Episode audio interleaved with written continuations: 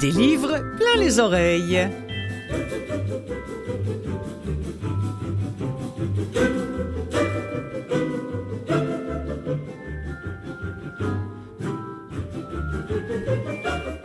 Bonjour mes amis, comment allez-vous? Clotilde Sey en votre compagnie pour vous présenter des livres plein les oreilles, cette émission qui ne se consacre qu'aux livres audio qu'il soit produit et édité euh, à l'intérieur de nos frontières ou encore à l'extérieur dans la francophonie et plus précisément en France. De toute façon, c'est là qu'il y a le plus de, de, studios. Et si je vous les présente, mes amis ici au Québec, c'est parce que, bien sûr, même s'ils sont faits en France, ils sont disponibles hein, parce que maintenant, euh, par Internet, les frontières n'existent plus. Voilà. Alors, cette semaine, cette semaine, oh là, attention, coup de cœur de votre animatrice. On commence par un auteur formidable j'ai découvert ce type-là. Il s'appelle Francis Ouellet.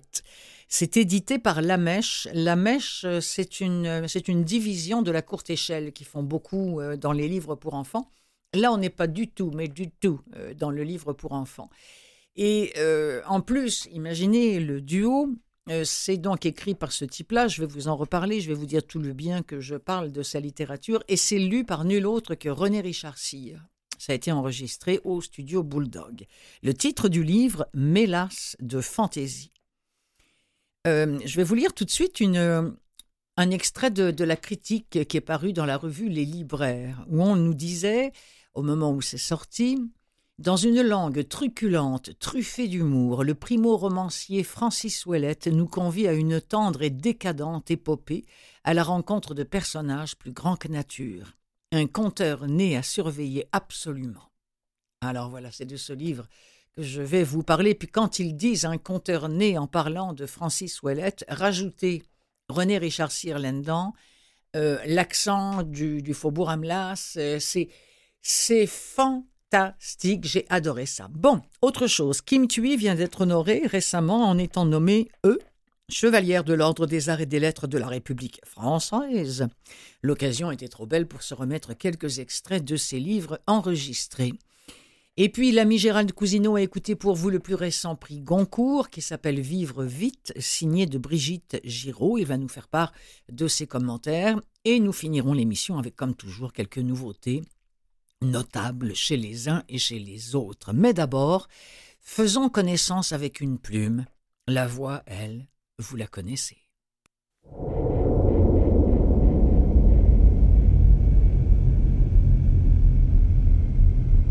Le fleuve refoulait des bouillons de fiente et de fiel. Je me souviens de l'avoir vu, ondoyant de colère et crachant sur les berges. Il souffrait encore de l'écarissage en trois temps d'un de ses flancs.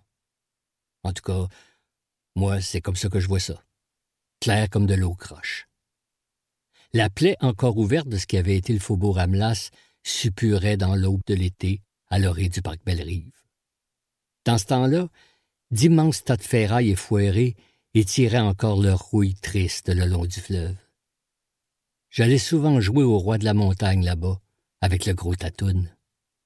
Dans les premières lueurs du matin, ces entassements se couvraient d'un rouge ocre, semblable au sang séché sur mes tibias écorchés. J'avais baptisé ces amas de détritus les galles du faubourg. Je peux pas croire que des enfants y jouaient, faisant fi du nombre de blessures récoltées. Au beau milieu des années 80, on trouvait encore dans le quartier des petits gnochons capables de se pogner de sérieux cas de tétanos. Mais il y a de ces traditions qui ont la vie dure. Du reste, la végétation banale du parc Belle-Rive n'accoterait jamais, le pouvoir d'attraction d'une montagne de vidanges ne demandant qu'à être conquise. Tu c'était une autre époque, je veux bien, mais je vois le vert que c'était une affaire bonne pour se tuer d'aller grimper là-dessus. On le faisait pareil, puis ça valait la peine. Une fois au sommet des monts, on pouvait tendre les doigts de l'autre côté du fleuve. On effleurait la promesse d'exaltation des manèges de la ronde en s'arrimant solidement les pieds entre les morceaux de tôle pour pas perdre l'équilibre, on pouvait même écraser la grande roue entre deux doigts. Une fois, le gros tatoune a fait semblant de se planter la main sur les pics du pont Jacques-Cartier. Aïe, aïe, gasti, gars, gars, gars, Francis, gars ça! Gars, j'ai mis ma main sur le pic du pont, là, puis elle saigne pour vrai. J'osais pas trop expliquer à Tatoune que si ça m'enseignait, c'était à cause de nos chutes épiques dans les tas de ferraille. J'aurais pu me tromper. C'est absolument jouissif comme euh, littérature et comme lecture, avec la voix, vous l'avez reconnue, celle de René Richard Cyr, pardon, lisant un extrait de Mélas de fantaisie de Francis Ouellet. Ouellet, c'est un gars qui vient du Faubourg Amelas de Montréal. Euh, il a vécu, nous dit-on, plusieurs vies avant d'atteindre l'âge vénérable de 45 ans, en toute improbabilité. Ça, ça sort directement euh, de son site internet, où on nous dit aussi il a essayé très fort de ne pas être auteur. Alors, il a été l'odeur de troc, clown, Père Noël de centre commercial, commis de club vidéo, agent de sécurité, éducateur en garderie, scénariste frustré de bande dessinée, poète raté, critique de cinéma mort à l'arrivée, pour finalement s'occuper plutôt bien de distribution de films avec la compagnie Fun Film. Il a remporté à deux reprises le prix de la création Radio-Canada dans la catégorie Récit. C'est ce qui lui a donné le coup de pied au cul nécessaire pour écrire son premier roman. Ce premier roman, c'est celui dont je vous parle en ce moment, Mélas de fantaisie, qui a été enregistré au studio Bulldog. On est au centre-sud en 1976. Un nouveau-né échappe au bras de sa mère et déboule les marches du bloc appartement. Au moment de se fracasser le crâne, le temps s'arrête. Francis entrevoit toute sa vie et entreprend de nous la raconter. Guidé par Frigo, le sans-abri, bien connu du bout, l'auteur arpente les recoins et les souterrains de sa mémoire et de ce quartier infecté par la gangrène de feu, le faubourg Amelas. Alors, il y a des fois où c'est complètement hilarant, il y a des fois où c'est terriblement touchant, terriblement émouvant. C'est vraiment, en plus, c'est une constellation de personnages qui sont tous plus, plus beaux, plus absurdes, plus, plus abrutis et plus lumineux les, uns que les autres. Entre autres, ce, frigo-là, qui est un, itinérant. Euh, personne ne sait trop bien d'où vient son, son nom. Euh, c'est un, un, personnage qui va marcher euh, avec Francis quand Francis va, décider qu'il va quitter ce quartier, le faubourg Amlas voilà, touchant, vibrant. Euh, moi, je, honnêtement, je pourrais plus jamais aller dans cet ancien quartier-là sans avoir les mots de Francis Ouellet qui, nous convie donc à cette, euh, à cette épopée qui est parfois euh, carrément décadente et qui nous amène à la rencontre de personnages vraiment plus grands que nature. C'est c'est un, un auteur qu'il faut découvrir. Je, suis convaincu qu'il va y avoir d'autres bouquins, du moins je, le, réclame de mes voeux, je le, désire, je le souhaite. S'il vous plaît, Monsieur Ouellet, reprenez la plume, sa presse. Voici un second extrait de Mélas de fantaisie. Je ne sais plus dans quel euh, journal on disait on en aurait bien pris 200 pages de plus. J'abonde.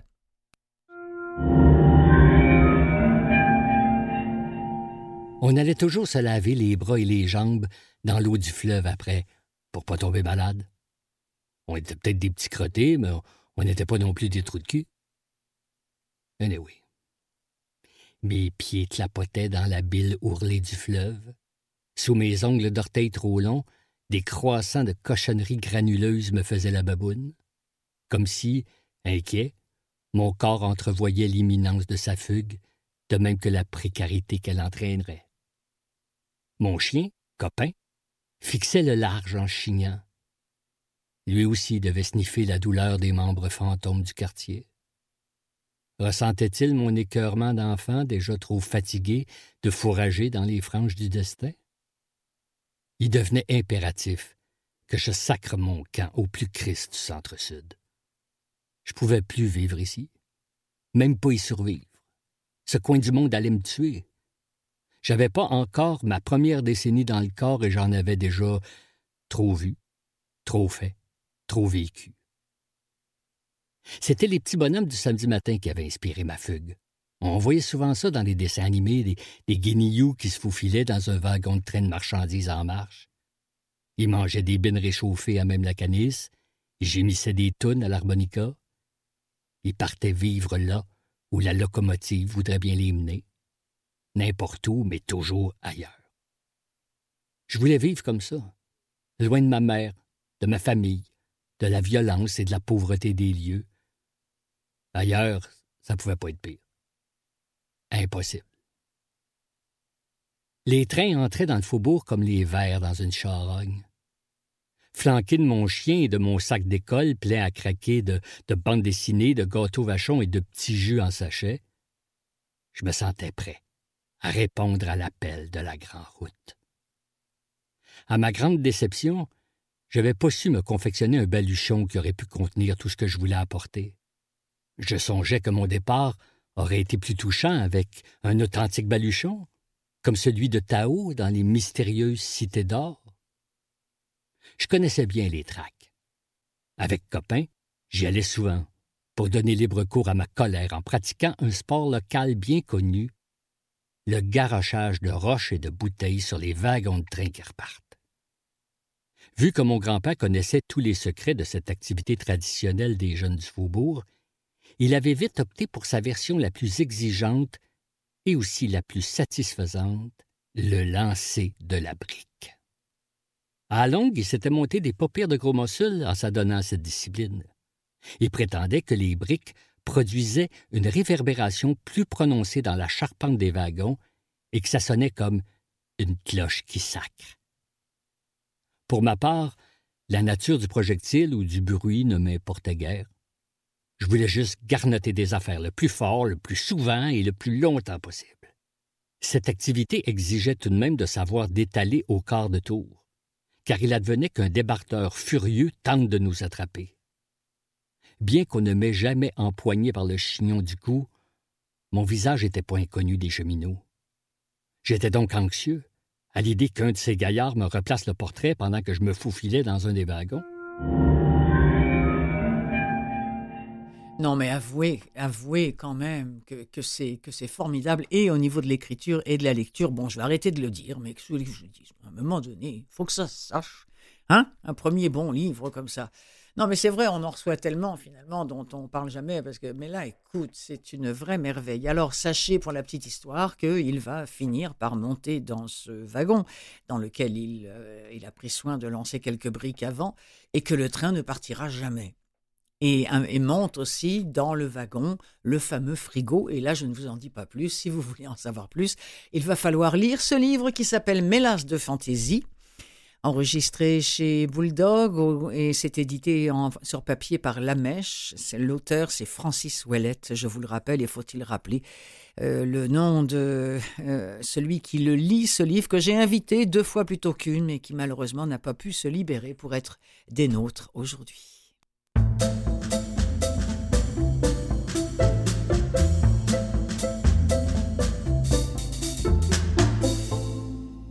Ah, monsieur Sire, monsieur Sire, vous dira-t-on un jour tout le bien que j'ai dit, que je pense de vous À cette émission des livres plein les oreilles, il y a une autre, une autre autrice qui fait partie de mes, de mes préférés, qui fait partie aussi de mes chouchous parce que je l'ai invitée à plusieurs reprises. J'aurais pu d'ailleurs euh, l'inviter de nouveau, mais il y aurait bien une autre occasion, euh, ne vous en faites pas.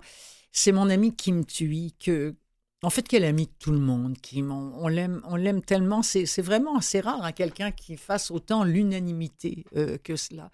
Euh, il y a plein de gens qui ne l'ont jamais rencontrée, qui la connaissent, mais je, suis sûr qu'ils seraient capables de dire ah oui oui, euh, ah oui oui je la connais, ah oui ah oui, je l'adore. Mais alors qu'ils l'ont même jamais côtoyée. Mais alors si en plus vous aviez l'occasion de la côtoyer, mes amis. Alors elle a été nommée chevalière de l'ordre des arts et des lettres de la République française récemment, je me suis dit, ah, ça fait trop longtemps que j'ai pas diffusé de Kim Thuy. Qu'est-ce que nous avons en banque en termes de livres audio? On va commencer par le commencement, peut-être, par Rue, euh, qui était sorti en 2009, euh, si mes souvenirs sont bons. Et euh, Rue, il a été lu par Kim elle-même. Puis après, elle n'a pas voulu en lire d'autres parce qu'elle disait non, j'aime pas ça, comment je lis ça. Et moi, j'adore ça, comment elle lit ça. Alors, écoutez bien un extrait de Rue. Vous savez, c'est ce texte, en fait, qui est composé de très courtes séries. Euh, puis c'est intelligent parce que la, dernière, euh, je veux dire, c'est une série de plusieurs courts textes et la, dernière phrase de chaque court texte est reprise en début du texte suivant. Alors ça fait comme, comme une ritournelle à l'époque, c'était ce qu'on avait dit. Euh, bon, on le sait, hein, la vie de, Kim Thuy a été marquée par sa naissance au Vietnam, à Saigon. Elle est née pendant la guerre. Et puis il y a eu la fuite avec les Boat People. Il y a eu euh, son accueil dans une petite ville du Québec. Ça, ce sera d'ailleurs pour le livre d'après, où elle va nous parler de Granby, où, elle est arrivée avec sa famille. Euh, ses études, ses liens familiaux, son enfant autiste, tout cela. Il est question de tout cela dans Rue, paru en 2009 euh, interprétée, narrée par elle-même, Kim Thuy. Kim On l'écoute.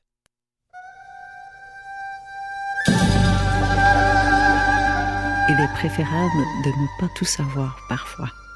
Évidemment, il y a des moments où nous aurions aimé en savoir davantage. Savoir par exemple qu'il y avait des puces dans nos vieux matelas, mais ces détails sont sans importance puisqu'ils n'apparaissaient pas sur les photos.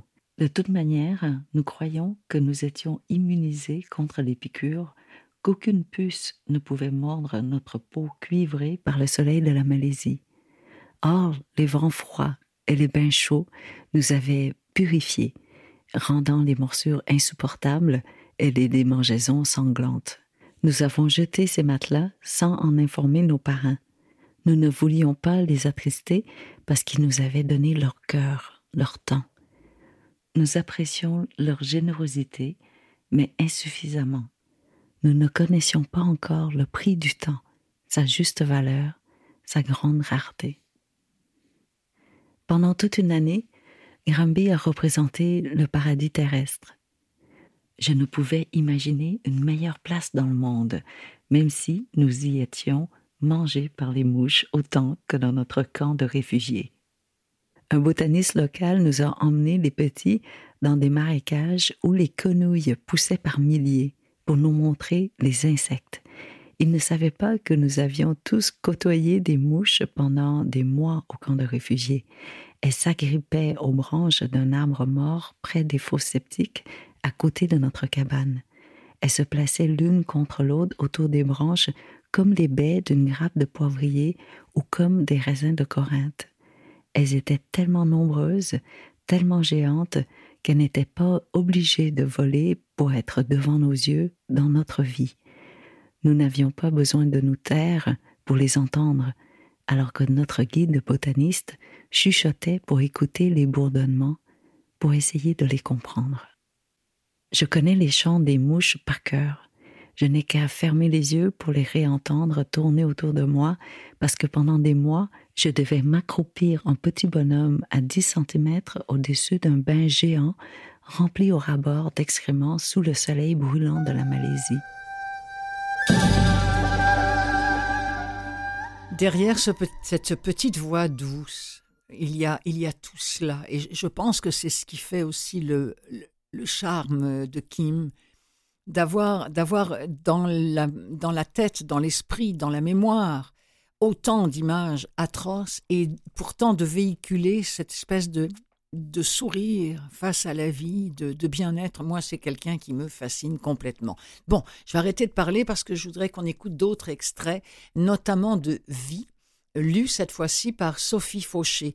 Euh, en vietnamien, Vie, ça veut dire euh, ce qui est tout petit ce qui est tout petit, petit, petit, microscope, petit, et c'est comme ça qu'on l'appelait quand elle était petite. Alors, euh, bah, c'est comme ça qu'on l'appelait, mais c'est comme ça qu'elle prénomme la fillette dont il est question, qui est la plus jeune de, des sœurs euh, dans cette euh, famille.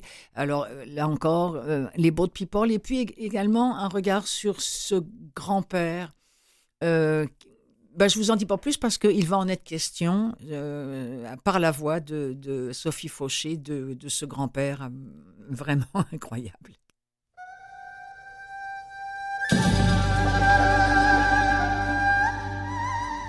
J'avais huit ans quand la maison a été plongée dans le silence.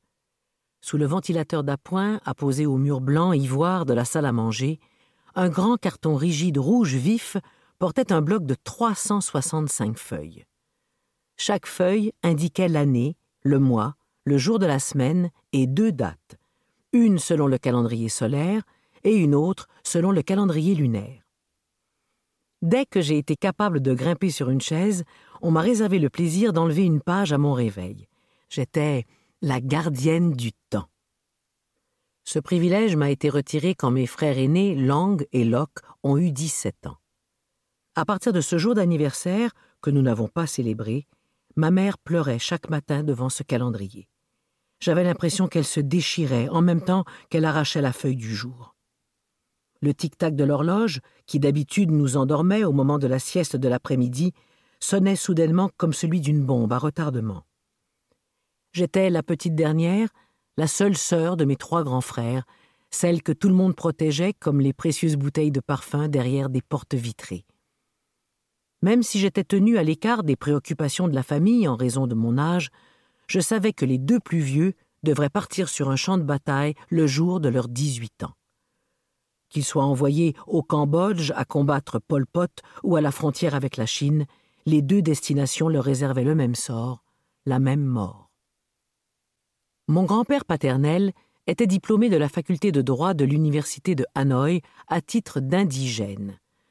La France s'occupait de l'instruction de ces sujets, mais n'attribuait pas la même valeur aux diplômes décernés dans ses colonies. Elle avait peut-être raison puisque les réalités de la vie en Indochine n'avaient rien en commun avec celles de la France. En revanche, les exigences scolaires et les questions aux examens étaient les mêmes. Mon grand-père nous répétait souvent qu'après l'étape des examens écrits, il y avait une série d'oraux pour obtenir le baccalauréat.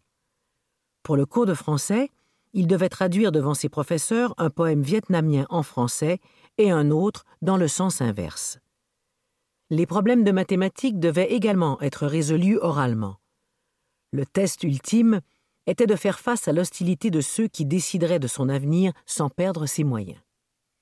L'intransigeance des professeurs n'étonnait pas les étudiants puisque la hiérarchie sociale plaçait les intellectuels au sommet de la pyramide. Ils y siégeaient en sages et portaient le titre de professeurs toute leur vie auprès de leurs élèves. Il était impensable de remettre en question leurs paroles puisqu'ils détenaient la vérité universelle. C'est pourquoi mon grand-père n'avait jamais protesté lorsque ses enseignants lui donnaient un nom français. Par manque de connaissances ou par acte de résistance, ses parents ne lui en avaient pas donné. Alors, dans les classes, d'une année à l'autre, d'un professeur à l'autre, il portait un nom nouveau. Henri Levanan, Philippe Levanan, Pascal Levanan. De tous ces noms, il avait conservé Antoine et transformé Levanan en nom de famille.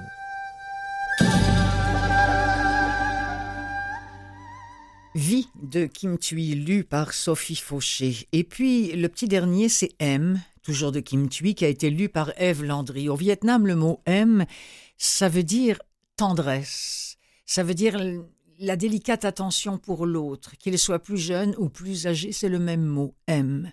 Et puis M, le livre de Kim Thuy, c'est le fil qui relie les ouvriers des plantations de caoutchouc en Indochine aux femmes des premiers salons de manucure en Amérique du Nord. Et entre deux, c'est riche, mais c'est riche et c'est beau. On écoute M, Ève Landry.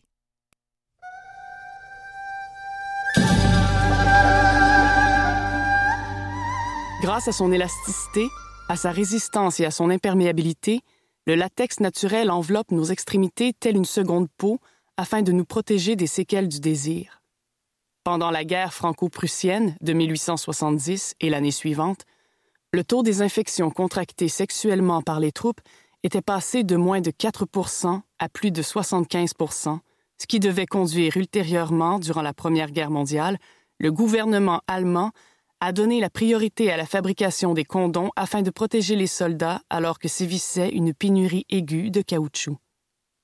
Certes, les balles tuent, mais peut-être que le désir aussi. Alexandre. Alexandre était rompu à la discipline qu'il fallait imposer à ses six mille coulis vietnamiens en haillons. Ses ouvriers savaient mieux que lui comment planter la hachette dans le tronc des EVA à 45 degrés par rapport à la verticale pour faire sointer les premières larmes. Ils étaient plus rapides que lui à installer les bols en coquille de noix de coco destinés à recueillir les gouttes de latex qui s'amassaient dans le coin inférieur de la blessure. Alexandre dépendait de leur ténacité alors qu'il savait que ses employés profitaient de la nuit pour chuchoter entre eux et s'accorder sur les moyens de se rebeller d'abord contre la France, contre lui ensuite, et contre les États-Unis à travers lui. Le jour, Il devait négocier avec l'armée américaine le nombre d'arbres à abattre pour laisser passer les camions, les jeeps, les chars d'assaut en échange d'une protection contre les bombes et l'épandage des défoliants. Les coulis savaient que les EVA valaient plus que leur vie. Alors ils se cachaient sous la généreuse canopée formée par les arbres encore indemnes, qu'ils soient employés, rebelles ou les deux. L'angoisse qu'avait Alexandre de se réveiller une nuit devant le spectacle de sa plantation incendiée était dissimulée dans son costume en lin écru. Il maîtrisait sa peur de se faire assassiner pendant son sommeil en s'entourant de serviteurs et de jeunes femmes, ses congailles. Les jours où le cours du caoutchouc faisait un nouveau creux, ou que les camions transportant des balles de caoutchouc étaient pris dans les embuscades sur la route vers le port, Alexandre sillonnait les rangées d'arbres à la recherche d'une main aux doigts fins qui pourrait dénouer son poing, d'une langue docile qui pourrait débloquer ses dents serrées, d'un entrejambe étroit qui pourrait contenir sa rage. S'ils étaient illettrés et ne savaient pas rêver au voyage au-delà des frontières du Vietnam, la plupart des coulis avaient compris que le caoutchouc synthétique gagnait du terrain ailleurs dans le monde. Ils ressentaient les mêmes craintes qu'Alexandre, ce qui incitait nombre d'entre eux à quitter la plantation et à dessiner un nouveau parcours dans les villes, dans ces grands centres où la présence des Américains, bientôt des dizaines de milliers d'Américains, créait de nouvelles possibilités, de nouvelles façons de vivre et de mourir. Certains se réinventeraient en vendeurs de jambon spam, de lunettes de soleil ou de grenades. Ceux qui étaient en mesure de saisir rapidement la musicalité de la langue anglaise deviendraient interprètes. Quant aux plus audacieux, il choisirait de disparaître dans les tunnels creusés sous les pieds des soldats américains. Il mourrait en nageant double, entre deux lignes de tir ou à quatre mètres sous terre, déchiquetés par les bombes ou rongés par les larves qui s'incrustaient sous leur peau. Le jour où Alexandre a réalisé que les épandages d'agents orange sur les forêts avoisinantes avaient empoisonné le quart des arbres de sa plantation et que son contremaître avait été égorgé dans son sommeil par un commando de la résistance communiste, il a hurlé. Il s'est défoulé sur Maille, qui se trouvait sur son chemin, celui entre la colère et le découragement. M de Kim Thuy, lu par Eve Landry. Donc trois livres hein, de, de, Kim que vous pouvez vous procurer euh, en version commerciale, mais euh, également d'ailleurs via le SQLA ou via vos bibliothèques. Euh, tout ça, c'est disponible gratuitement ou non. Je vous rappelle que vous écoutez Clotilde Sey, c'est l'émission des livres plein les oreilles. On se retrouve dans une quinzaine de secondes avec notamment Gérald Cousineau qui nous parle du prix Goncourt 2022. Vivre vite. Allez, vite, vite, vite, vite, vite.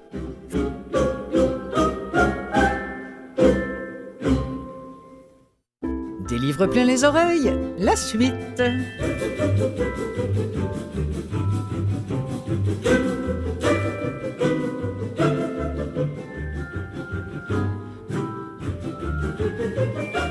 C'est le prix Goncourt de l'année 2022 écrit par Brigitte Giraud et il s'appelle Vivre vite. Si le livre a été enregistré en format commercial, lu par Vicky Sébastien, il l'a aussi été euh, en format accessible et Gérald Cousineau l'a écouté pour nous, pour vous et vient vous en parler. Ensuite, il va me faire plaisir de partager avec vous euh, quelques nouveautés, mais aussi il y aura un livre en écho à ce Vivre vite de Brigitte Giraud. C'est un autre livre qui s'appelle Vivre vite et celui-ci est consacré à James Dean et à James, James Dean, ou je dis bien à Jimmy, et il a été écrit par Philippe Besson. Et puis, euh, sinon, bon, c'est ça, quelques nouveautés, notamment chez Actes Sud avec le tribunal des oiseaux. Et euh, vous, avez, vous aviez peut-être lu ou vu au cinéma aussi le, euh, le, le, liseur de Bernard Schlink. Eh bien, 20 ans plus tard, Bernard Schlink nous arrive avec La petite fille. Voilà de quoi il sera question dans cette seconde partie. Il est déjà au bout du fil, impatient comme un jeune marié. Bonjour Gérald. Bonjour Clotilde. Comment allez-vous? Mais dangereusement bien. Ah, mais qu'il me plaît de vous entendre, euh, ah. la voix claire et, et, le Kleenex au fond du tiroir. oui, l'émotion mettrait encore une fois. Ah, bon. Voilà autre chose. Prix Goncourt, oui, prix Goncourt Alors, 2022. Mérité ou pas? Ah, grave question. Ben, D'abord, euh, pour ceux qui ne connaissent pas Brigitte Giraud, je pense que nous sommes nombreux, nous étions nombreux à ne pas la connaître. Absolument. Ben, c'est une dame qui est née en Algérie. Euh, elle, est, elle vit à Lyon, enfin, elle vivait à Lyon tout récemment. Mhm. Et elle a une dizaine de livres quand même. hein. Et j'ai prétexté, ce, enfin, j'ai pris la, la peine de, pour cette chronique de lire euh, trois autres livres de cette dame euh, Ah. qu'on peut trouver assez facilement en format audio. Et euh, bah, j'ai bien aimé son recueil de nouvelles. L'amour est très surestimé. J'ai beaucoup aimé aussi Jour de courage, paru en 2019. Ça, c'est très beau. Et le livre a failli avoir le prix Médicis cette année-là. Ah, Donc, euh, et nous arrivons avec Vivre vite et vraiment le titre dit exactement ce que c'est. hein. D'ailleurs, je me suis demandé, est-ce que ça traduit l'espèce d'essoufflement que raconte la narratrice? Euh, parce que l'expression aussi vient du chanteur américain Lou Reed. Euh, il dit quelque part « vivre vite, mourir jeune ». Ouais. Et tout à l'heure, je vous écoutais, vous parliez de James Dean, Oui. raconté par Philippe Besson. Mais Philippe Besson, il n'arrête pas d'écrire, ce monsieur. Mais non, incroyable. mais oui, c'est fou. Ah, il fou. vient à peine de publier ceci est un fait n'est pas un fait divers. Je vous un Exactement. jour. Alors donc, vivre vite, eh bien, qu'est-ce que ça raconte? 20 ans, 20 ans, un peu plus que 20 ans, après la mort de son compagnon, qui s'appelait Claude, et qui était journaliste musical, eh bien, euh, Brigitte Giraud raconte tout ce qui s'est passé avant la mort de Claude dans un banal accident de moto le 22 juin 1999. Bon. Et là, elle va se livrer à une enquête minutieuse, détaillée, je dirais même maniaque, maniaque Ah. vraiment. Tout ce qui a entouré les jours précédents la mort de son compagnon Claude. Hum. Claude, qui, je le souligne, est né également, était né également en Algérie. Donc, elle raconte, elle dit, si j'avais pas vendu l'appartement, si mon grand-père ne s'était pas suicidé, etc. Il y a 23 séquences dans ce roman et la plupart commencent par si. Ah. Et d'ailleurs, au tout début du récit, elle va dire, je reviens à cette litanie des si qui m'a obsédé pendant toutes ces années. Et effectivement, on a là une véritable obsédée des si. Elle va essayer de savoir pourquoi, qu'est-ce qui se serait passé si telle chose n'était pas arrivée, si telle autre ne s'était pas produite. Mais c'est, on dirait une enquête, une enquête euh, il y a un côté roman policier, même si on connaît bien sûr la fin du récit, c'est la mort de Claude, c'est pas un punch, on ne Mhm, dévoile mhm. rien du Non, tout. Mais il y a une enquête absolument maniaque. Elle va chercher, traquer, li- littéralement traquer le détail, traquer le sang dans chaque détail. Elle veut savoir qu'est-ce qui se serait arrivé si, voilà, si, si, si, on n'en sort pas. Mais à la deuxième écoute du livre, j'ai trouvé ça captivant. Vraiment, j'ai Ah. été pris davantage à la deuxième écoute. Et là, effectivement, je suis tombé dans le piège, et c'en est. J'ai trouvé ça captivant, même si, encore là, on connaît la fin, évidemment. Ouais, ouais, ouais, Mais c'est fait de telle façon qu'on ne peut pas. On, on, on, on est- là pour dire c'est vrai. Qu'est-ce qui se serait Mhm. passé si, si, si? Donc Ah. formidable livre quand même. Euh, encore là, prix Goncourt. euh, moi, je vous l'ai dit à ce micro, j'ai beaucoup aimé le marche du Kremlin, qui a failli avoir le Goncourt. Je l'avoue. Mais j'avoue que, encore une fois, après avoir réécouté euh, Vivre vite, ben, je ne suis pas fâché que cette dame ait eu le prix Goncourt, d'autant plus qu'elle va être connue maintenant. Et Bon. comme le disait le président de l'Académie, ben, c'est plus romanesque, effectivement, que le match Kremlin, qui lui, bien sûr, est basé en bonne partie sur l'actualité hein, qu'on Mm. qu'on sait. Là. Alors, on va en écouter un extrait. Oui. Euh, c'est un. Bah, je vous dis rien. De toute façon, ça me semble évident. Avec tout ce que vous avez dit, c'est même pas la peine que, que j'en Oui. rajoute. Alors, on écoute extrait de, si vous venez juste de vous joindre à nous, de Vivre vite, prix Goncourt 2022, tout juste sorti fraîchement en audio euh, commercial et disponible aussi en audio accessible. C'est de Brigitte Giraud. Là, c'est lu par Mickey Sébastien. D'autres arbres ont été plantés, par moi, ou ont poussé seuls, comme le figuier qui s'est invité contre le mur du fond. Chacun raconte une histoire. Mais Claude n'a rien vu de cela. Il a juste eu le temps de visiter en poussant des sifflements d'enthousiasme, de constater l'ampleur des travaux à envisager et de repérer l'endroit où il pourrait garer sa moto. Il a eu le temps de mesurer les surfaces, de se projeter dans l'espace en dessinant quelques gestes dans les airs, de signer chez le notaire, d'ironiser dans le bureau du Crédit Mutuel au moment de répartir le pourcentage de l'assurance du prêt sur nos deux têtes. Les lieux avaient un fort potentiel, comme on dit dans le jargon immobilier. Cette affaire de rénovation nous électrisait. On pourrait écouter la musique fort sans gêner ce voisin qui comptait les arbres et dont le vaste terrain s'étendait derrière une haie naturelle. On pourrait poser nos valises pour une vie entière et faire des plans sur la comète à gogo. j'ai emménagé seul avec notre fils, au cœur d'un enchaînement chronologique assez brutal. Signature de l'acte de vente, accident, déménagement, obsèque. L'accélération la plus folle de mon existence. L'impression d'un tour de grand huit, cheveux au vent, avec la nacelle qui se détache. J'écris depuis ce décor lointain où j'ai atterri, et d'où je perçois le monde comme un film un peu flou qui a longtemps été tourné sans moi. La maison était devenue le témoin de ma vie sans Claude. Une carcasse qu'il m'avait fallu apprendre à habiter, et dans laquelle j'avais abattu des cloisons avec de grands coups de masse à la hauteur de ma colère. C'était une maison un peu bancale, avec son terrain à défricher que nous avions espéré transformer en jardin. Au lieu de rénover, j'avais eu l'impression de défoncer, de saccager, de déclarer la guerre à ce qui me résistait. Le plâtre, la pierre, le bois, des matières que je pouvais martyriser sans que personne ne me jette en prison. C'était ma vengeance minuscule face au destin. Mettre des coups de pied dans la tôle d'une porte battante, des coups de cisaille dans une toile de jute crasseuse, casser des vitres en poussant des cris. Gérald Cousineau, je comprends ce que vous voulez dire quand vous avez dit tantôt que euh, ça vous a pris une deuxième écoute. Oui. parce que le, moi, le, je ne l'ai pas lu en entier, je ne l'ai pas écouté en entier, mais évidemment, quand je prépare l'émission, je, je, fais mes choix dans, dans ce qu'il est possible de, de, pouvoir diffuser comme extrait. Et honnêtement, oui, mais j'avais dit bon, bon, bon. Et là, je me suis fermé les yeux et je suis, je suis rentré, et là, je l'ai vu avec sa pioche ou son marteau en train de euh, martyriser les murs, comme elle dit. Et là, tout d'un coup, oui, c'est vrai que les choses ont pris une dimension différente. Ça m'a semblé beaucoup plus fort que ce que je pensais euh, au départ. Il faut dire que c'est une très belle lecture, une très belle voix. Oh, ben oui. Mickey, vous avez dit? Mickey Sébastien. oui, Oui, très bien lu. Et on parle de plâtre, de ciment. Ben, il y a une partie très concrète dans ce roman. Par exemple, la fameuse moto, là, ben, elle va aller jusqu'à, dans, dans, cette litanie des si, elle va jusqu'à aller à l'ingénieur japonais qui a révolutionné la firme Honda et qui a créé cette fameuse moto. Or, elle ajoute un détail qui peut paraître incongru, mais elle va aller jusqu'à dire que cette moto était interdite au Japon parce que jugée trop dangereuse. Ah. Or, elle était, elle était réservée à l'exportation vers l'Europe.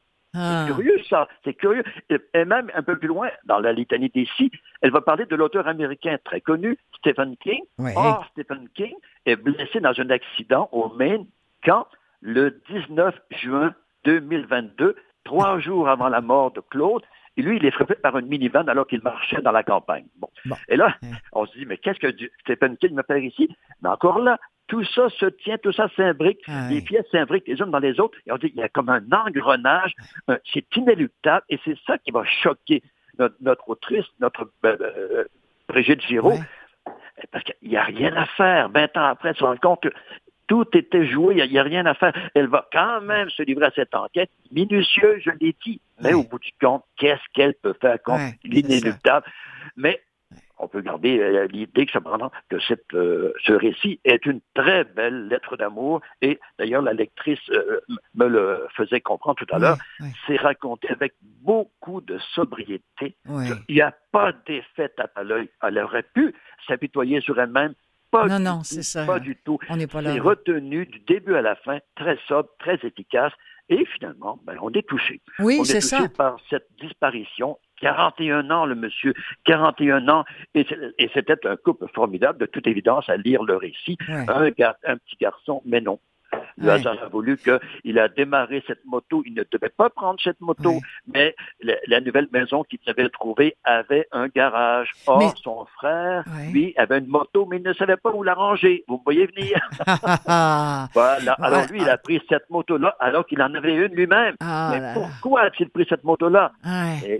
Voilà. c'est Mais c'est fou parce que vous, vous en parlez comme si c'était pas un roman, mais finalement presque un récit. Est-ce que Bah, c'est vraiment... euh, parce- Moi, euh, je, je- quand Didier Decoing parle dit qu'il n'y a plus de romanesque là-dedans, je sais pas trop ce qu'il entend par là. ah, Parce que moi, je vois là-dedans beaucoup plus un récit, parce qu'effectivement, elle raconte des choses concrètes. Ça s'est passé comme ça. Bon, elle a fait telle chose, telle chose, part de sa mère, de son grand-père, de l'appartement, des routes qu'on construit à Lyon, tout ça. Donc, on est vraiment dans du vécu, là. Mais euh, hmm. peu importe, l'étiquette. Mais vous avez raison, peu importe. Euh, vous avez raison, mais c'est parce que ça, Me, ça, ça, me fascinerait de savoir à quel point cette femme-là a été capable d'écrire ça, parce que moi aussi, je, je trouve que c'est très. Euh, on, on, sent qu'elle souffre. C'est ah évident qu'elle souffre, mais elle en parle froidement comme c'est vraiment, j'ai beaucoup aimé ça. Et les autres livres sont, sont du même acabit de, de cette oh, madame euh? Moi, je vous recommande entre autres Jour de courage. Comme Jour de courage. il a failli avoir le prix Métis et c'est très, très, très, une très, très belle histoire. Et bon, les romans sont assez courts mais euh, c'est pas c'est pas un défaut, mais vraiment c'est une autrice qu'on a intérêt à connaître euh, et je pense que le prix concours va euh, la faire connaître davantage et c'est tant mieux. Eh bien, merci de nous l'avoir fait découvrir, euh, Brigitte Giraud. Bah tiens, moi, je vais vous recommander une lecture. Oui. Une, une lecture québécoise et c'est sorti en audio. Euh, vous trouvez ça notamment chez Nara, mais je suis sûr que via les bibliothèques aussi, ça va être disponible en audio, parce que je, je rappelle aux gens qui nous écoutent, je ne le dis pas à chaque fois, Gérald, mais vous êtes vous-même non-voyant. Euh, je ne le rappelle pas à chaque fois, parce que je trouve que, bon, allez, euh, voilà, à un moment donné, on le sait, Gérald est non-voyant, puis il écoute des bouquins. Il en écoute trois par semaine, c'est Non-voyant et un peu fou, je et, Mais un peu, enfin bon, bref. Alors donc, je, je, je le dis peut-être pas assez, mais et, c'est pour ça que vous, les, livres, souvent, vous, vous au rythme que vous les lisez, s'il fallait les acheter tous, mon pauvre ami, vous seriez complètement... Je suis depuis longtemps, C'est ça, exactement. Alors, euh, ils, sont, ils sont aussi disponibles hein, via les bibliothèques, parce que ça, on ne le dit pas assez.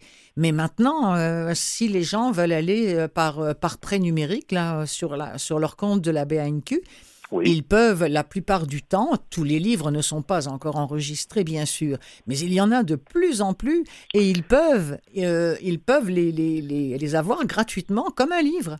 Ah oui. Absolument. Et alors donc, je suis sûr que ce, ce Vivre vite et peut-être même Jour de courage de Brigitte Giraud est là. Et moi, je vous recommande de Francis Ouellette. C'est son premier roman. On en a parlé au tout début de l'émission. Euh, Mélas de fantaisie. Ah oui, j'ai trouvé ça savoureux parce que je l'ai déjà écouté, évidemment. Bon. c'est absolument savoureux. Bon, parce que là, j'ai, moi, la, la version que j'ai diffusée, c'est celle de René Richard Cyr ah. qui lit. Et c'est à se rouler par terre. Oui. Voilà. Alors je vous le dis, euh, si je peux, si je peux essayer de vous trouver ça, je, je vous enverrai un lien, mon ami. Ça va? D'accord. Allez. Allez, je, vous souhaite une belle fin de journée. Merci encore beaucoup pour euh, ces minutes que vous nous offrez euh, ah, à chaque mois. Salut Gérald. À la prochaine. À la prochaine. Bye.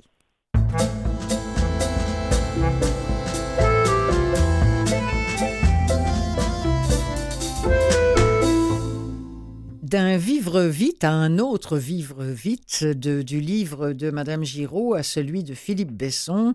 Euh, là, c'est le vivre vite au sujet de, de James Dean. C'est une espèce de de bio euh, euh, en, quelque sorte. Euh, on est avec la maman, entre autres, de, James Dean quand elle parle de lui, de, de, sa naissance, de ses premières années, de ses premiers émois culturels, car très rapidement, on s'est aperçu que, que ce garçon-là avait, avait quelque chose de, plus, qu'il comprenait la, la musique, il était capable de tout de suite chanter tout petit petit quand sa mère chantait un air, il était capable de, de le reproduire, tout Euh, il, était, il était un garçon absolument magnifiquement beau, un, petit jeune homme magnifiquement beau, turbulent par exemple. Euh, mais euh, et, ce qui est formidable, c'est que dans ce livre, ce qui nous est raconté, c'est à quel point il s'est donné à tout le monde. Je veux dire, euh, tout le monde avait, connaissait James Dean. Euh, euh, la plupart des filles de son époque rêvaient d'avoir une aventure avec James Dean. En tout cas, il était pour certains le, le, fils désiré, l'amant désiré, le, le, frère désiré, mais lui n'a finalement jamais appartenu à personne et on sait euh, la fin euh, qu'il a connue. Euh, cet accident de, voiture, ça ne pouvait pas finir autrement avec James Dean, disent les, les gens qui, qui l'entourent. Alors, il, reste, il reste des livres sur lui et notamment celui-ci, Vivre vite, de Philippe Besson. C'est lu notamment par Nathalie Hugo qu'on va entendre, mais aussi Sébastien Hébran et Olivier Prémel.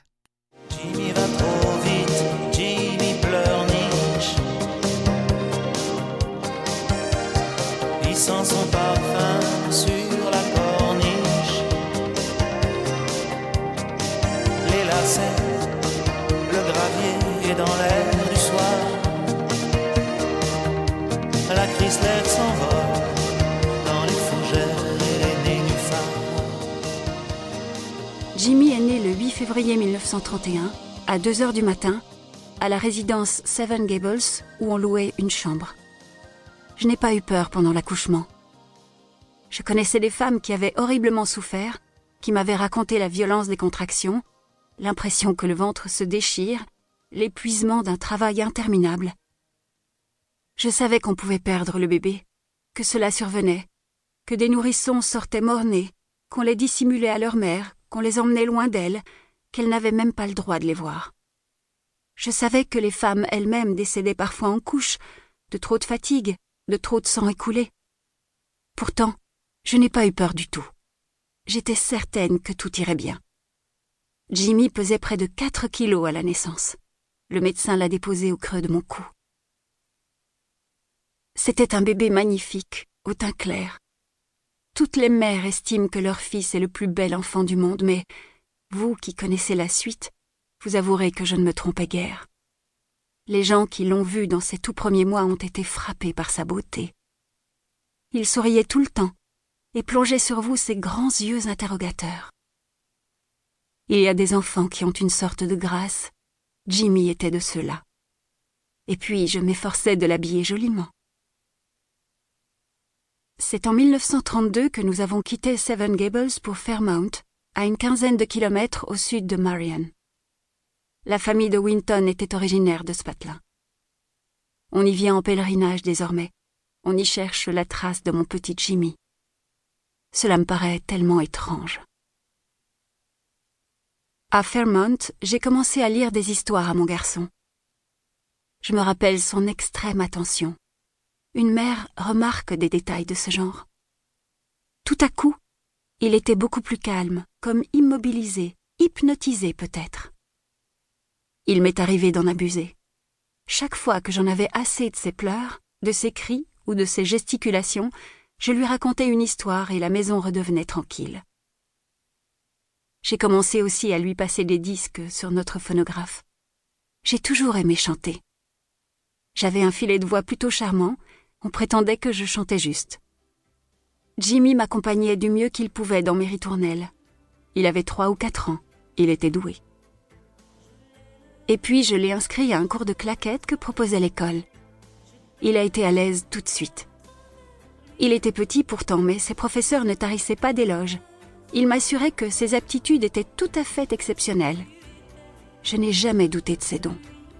Je n'ai pas été surprise qu'il finisse par embrasser une carrière artistique. Si j'avais été encore en vie au moment où il s'est battu contre son père pour apprendre l'art dramatique, je l'aurais soutenu. À quoi servirait d'aller contre sa nature?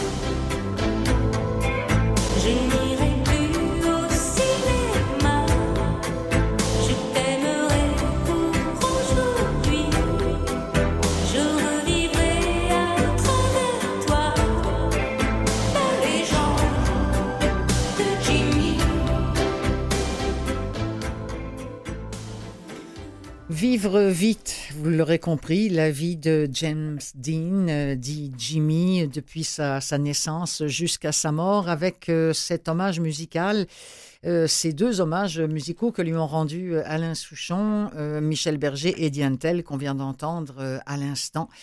Euh, Jimmy, donc, Vivre vite au sujet de James Dean de Philippe Besson. C'est sorti il y a déjà quelques années, mais je trouvais l'occasion trop belle, après avoir parlé de, du Vivre vite, euh, le prix Goncourt, de vous rappeler que ce livre existe aussi sur cette légende que fut James Dean.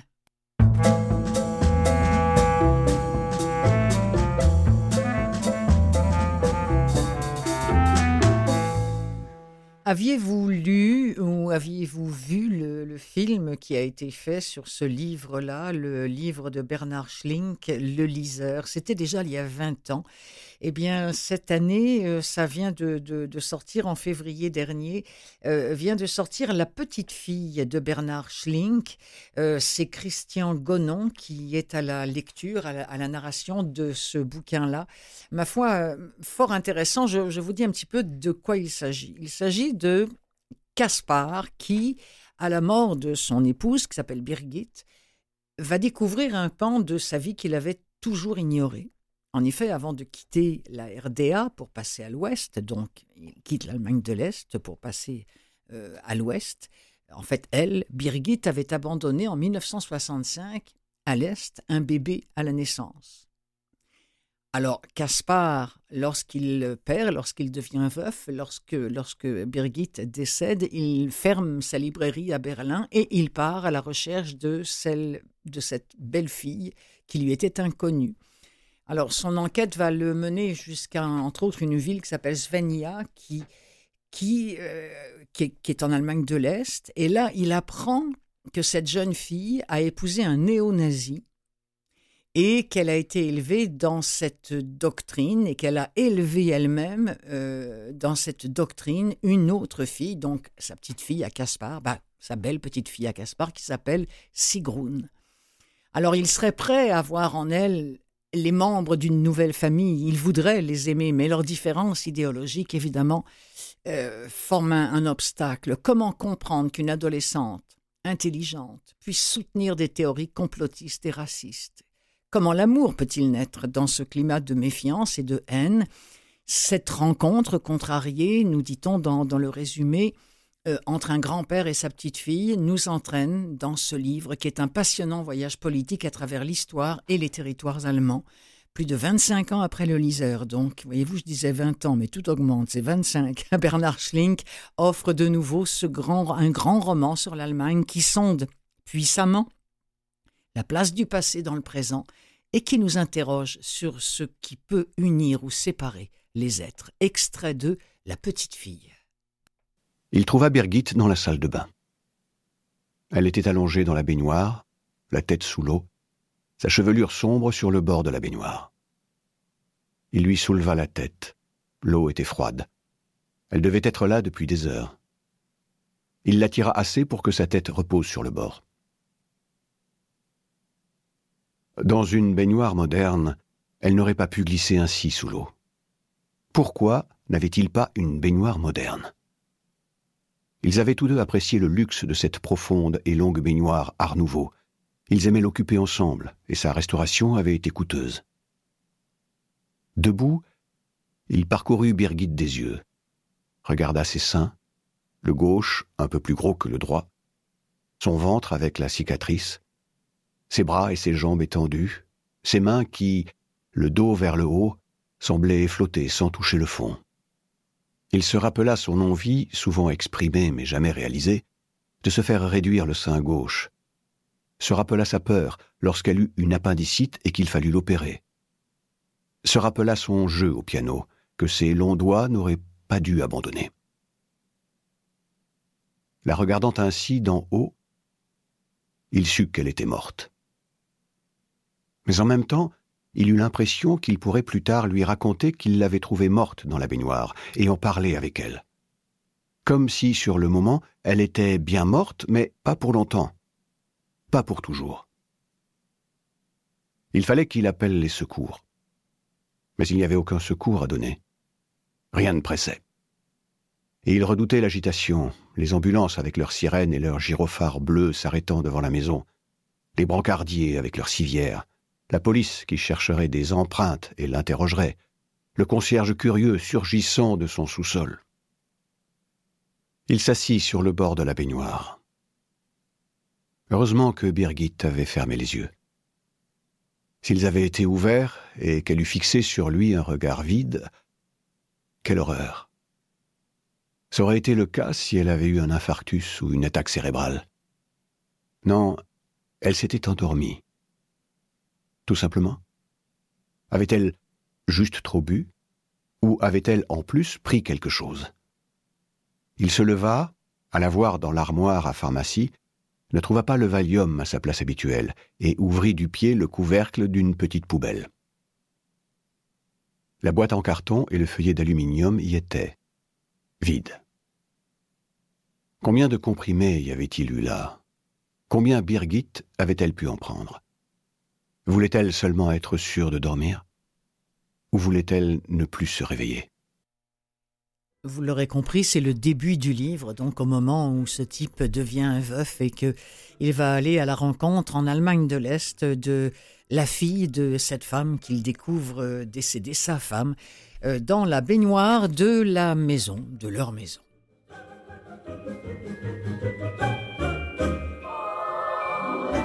Voilà, ainsi s'achève cette émission des livres plein les oreilles pour cette semaine. Je voudrais remercier Gérald Cousineau pour son autre participation. Remercier également toujours le, très généreux et sympathique et souriant Mathieu Tessier qui est de l'autre côté de la vitrine. Vous, vous ne le voyez pas, mais moi je le vois et croyez-moi, c'est réjouissant de travailler avec. Et puis, ben, vous remerciez vous que je ne vois pas, mais pour qui il est réjouissant de travailler chaque semaine, de réaliser et d'animer pour vous cette émission qui ne se consacre qu'au Sur ce, bonne écoute, mes amis. Profitez-en bien de la littérature, qu'elle soit lue avec les yeux ou avec les oreilles.